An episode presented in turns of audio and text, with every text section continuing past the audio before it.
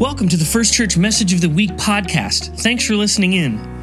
The Beatitudes say a great deal in very few words. How are we leading, teaching, and faithfully following God, not just with our own words, but with all that we do or are as well? The depth of what God wants us to hear in this passage comes in just a few words with profound challenge.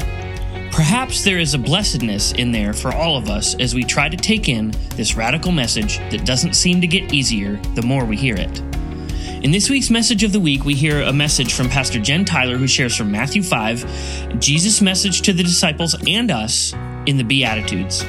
Here is the First Church message of the week.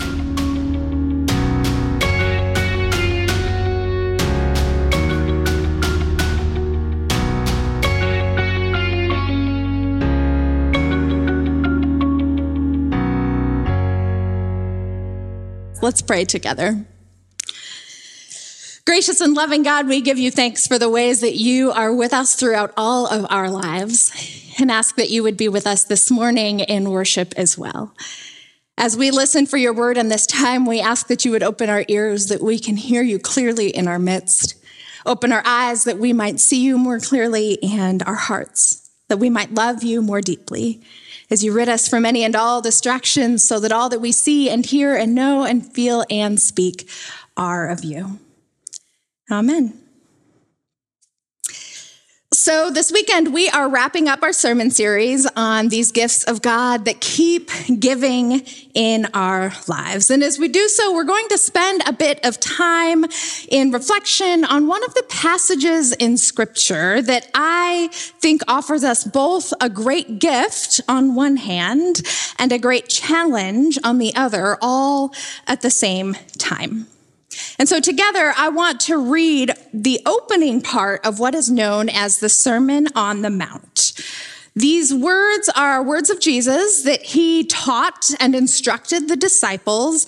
Uh, the specific part that we're going to read is found in Matthew chapter 5. The whole of the Sermon on the Mount runs chapters 5 through 7. So if you've not read this, I encourage you to do so in the week to come. The Sermon on the Mount is called that. It's pretty long for some pretty obvious reasons. Not everything in the Bible is hard to understand. It's called the Sermon on the Mount because Jesus was on a mountain when he said it. So, as you might guess, these words were not just any old time on a mountain, though. And I appreciate specifically the reminder that we hear at the beginning of this passage about all that had come right before, as it tells us that there were crowds there. So it's important to know that these crowds are there because in the chapters right before this, Jesus had been leading and teaching and blessing and doing miracles all throughout the region.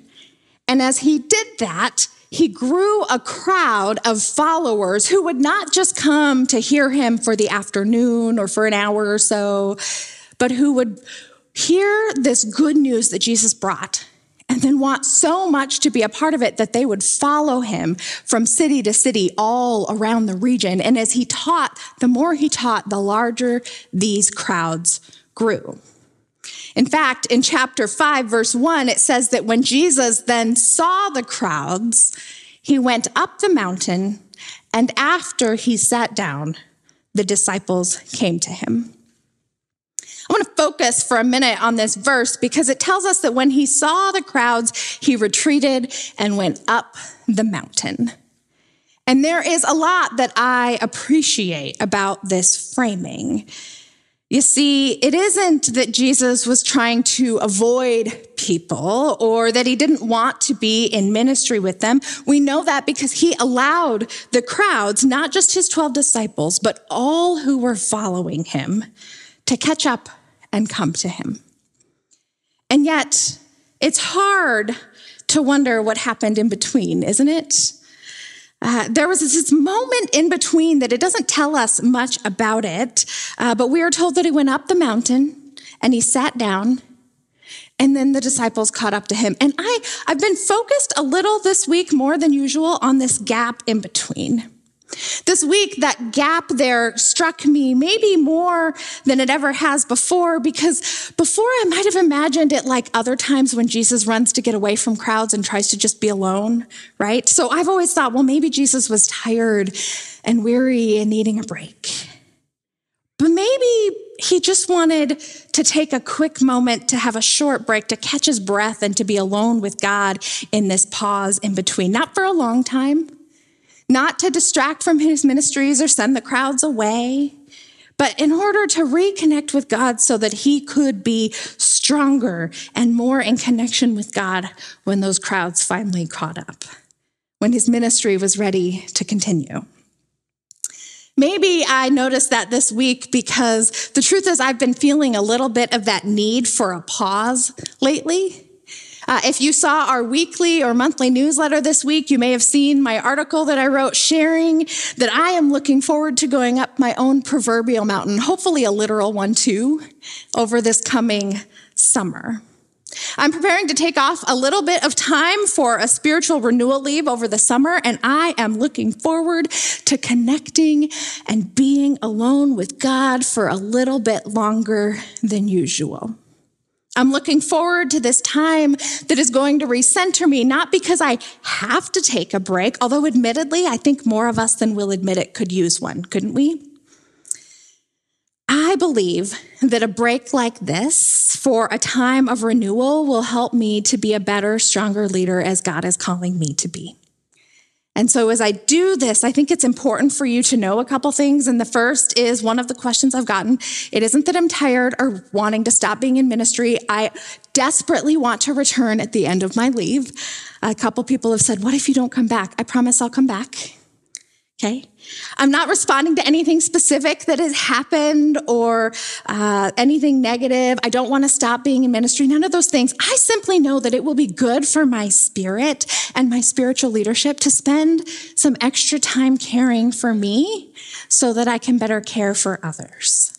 And so I'm taking this moment to run up my proverbial mountainside ahead of the crowds where I can catch my breath and reconnect to God so that when I do so, I can do so alone without an audience or the pressure of the world distracting me.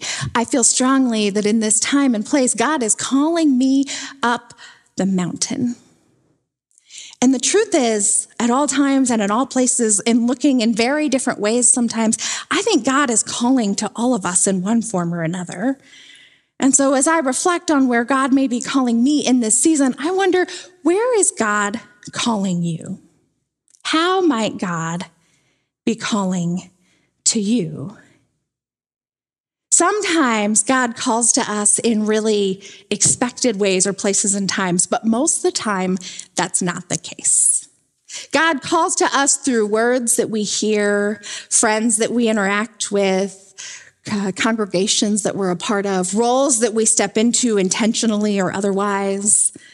God calls to us in those still, quiet moments when our heart won't stop racing and you know what you have to do, even if you're not yet sure that you want to do it. Has anyone ever had that moment in our lives too? God can call to us in a crowd full of people and through the silence and solitude of being alone on a mountainside. God calls to us. Are you listening? Are you ready to follow that place that God is leading? One of the things that I really appreciate about this introduction to the Sermon on the Mount, of which I realize we've only read one verse so far, is that it opens with some of the most invitational, bold, and challenging words that I think Jesus has to offer any of us. They are words that invite us to settle ourselves in as we make space to hear directly from God these words that not only provide insight into the kinds of things we should be attuned to in the world, but they also challenge us to hear and express the profound challenges of those around us, and to do so in simple yet profound ways. The these words that are known as the Beatitude, which means blessed or happy, They are simple and profound. They are straightforward and articulate. They are sensible and a bit radical. And they are all of these things held in tension while offered to us as a gift in these beautiful and succinct and this poetic message that is somehow so beautiful and inviting and peace filled while also really challenging.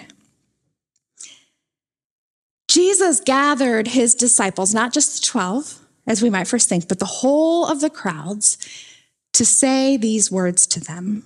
And the crowds were trying to follow and to learn from him right there on the mountain. And we know, by the way, that it was a crowd because at the end of chapter seven, when Jesus finishes speaking, we're told at the end of chapter seven that when Jesus had finished saying these things, the crowds were astonished at his teaching, for he taught them as one having authority and not as their scribes. So there's something about these words that Jesus speaks and how he spoke them that was different. He took his moment at the beginning to get away up the mountain alone before he welcomed them as he was ready to speak and teach and lead, as he was ready to help them to see God in a new way. Friends, with words as powerful as that, I want to invite you to hear them with fresh ears. You see, you may have noticed by now that I haven't actually read the passage we're talking about. Usually I read this at the beginning of the message, but today I haven't read them yet because I wanted these words of scripture to have the final word. I wanted to take a moment to unpack it, to invite you in to the words that we are going to hear, to paint a picture of what might be happening and who might have been there. So that as I read these words, you can imagine the mountainside they were gathered on, maybe even what it might have been like to hear these words from Jesus if you were in the crowd that day. Imagining Jesus at the top of the mountainside with the crowds who gathered on the hillside below, listening intent, looking up at their leader, grateful for the way that his voice might project down the hillside for all to hear. The first thing that he wanted them to know when he gathered them to speak that day was how blessed they are and how to be blessed. Because it isn't always obvious, doesn't always come in expected ways.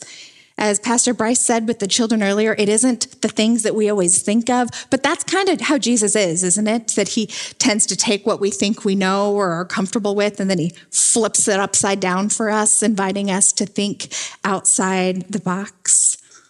And so, as I prepare to read these words today, I want to invite you to be open to that, to be open to how these words speak to you, or maybe about you Maybe even how you're called to go up your own mountainside as these words flow through you. May you hear the voice of God as Jesus speaks to us in Matthew chapter 5. And as I read these verses, I'm going to pause between some of them because I want to invite you to let those words wash over you. Maybe to say a little prayer for the circumstances in your life, for the lives of those around you, for whom these specific words apply. Friends, hear these words of Jesus. For we know that when Jesus saw the crowds, he went up the mountain, and after he sat down, his disciples came to him. Then he began to speak, and he taught them, saying, Blessed are the poor in spirit, for theirs is the kingdom of heaven.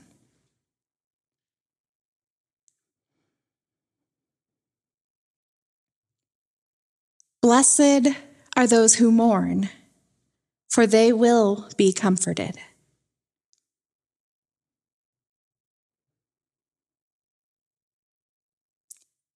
Blessed are the meek, for they will inherit the earth.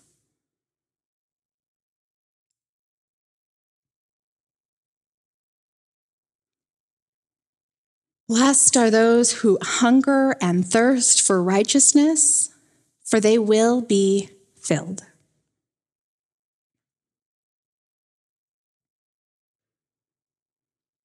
Blessed are the merciful, for they will receive mercy.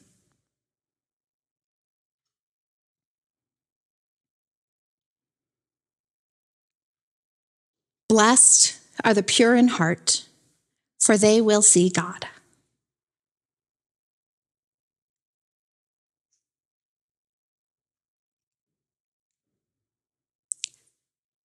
Blessed are the peacemakers, for they will be called children of God.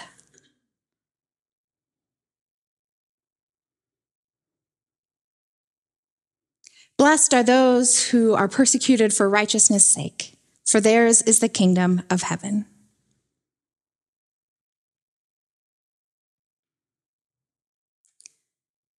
Blessed are you when people revile you and persecute persecute you, and utter all kinds of evil against you falsely on my account. Rejoice and be glad, for your reward is great in heaven. For in the same way they persecuted the prophets who were before you.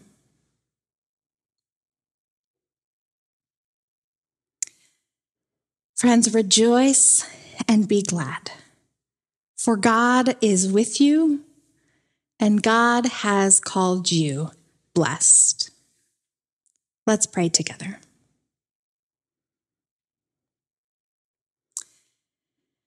Merciful, bountiful, ever loving God, thank you for these immeasurable blessings that you pour into our lives. Thank you for this assurance that you are with us on those days we are serving you faithfully as peacemakers and those days that we are struggling when people revile against us. Help us, O oh God, to continue to sit at your feet, to honor you, to lean into your blessings, and to be open to hearing your call as you invite us this and every day to follow you anew. In Jesus' name, we pray and give you thanks this day. Amen.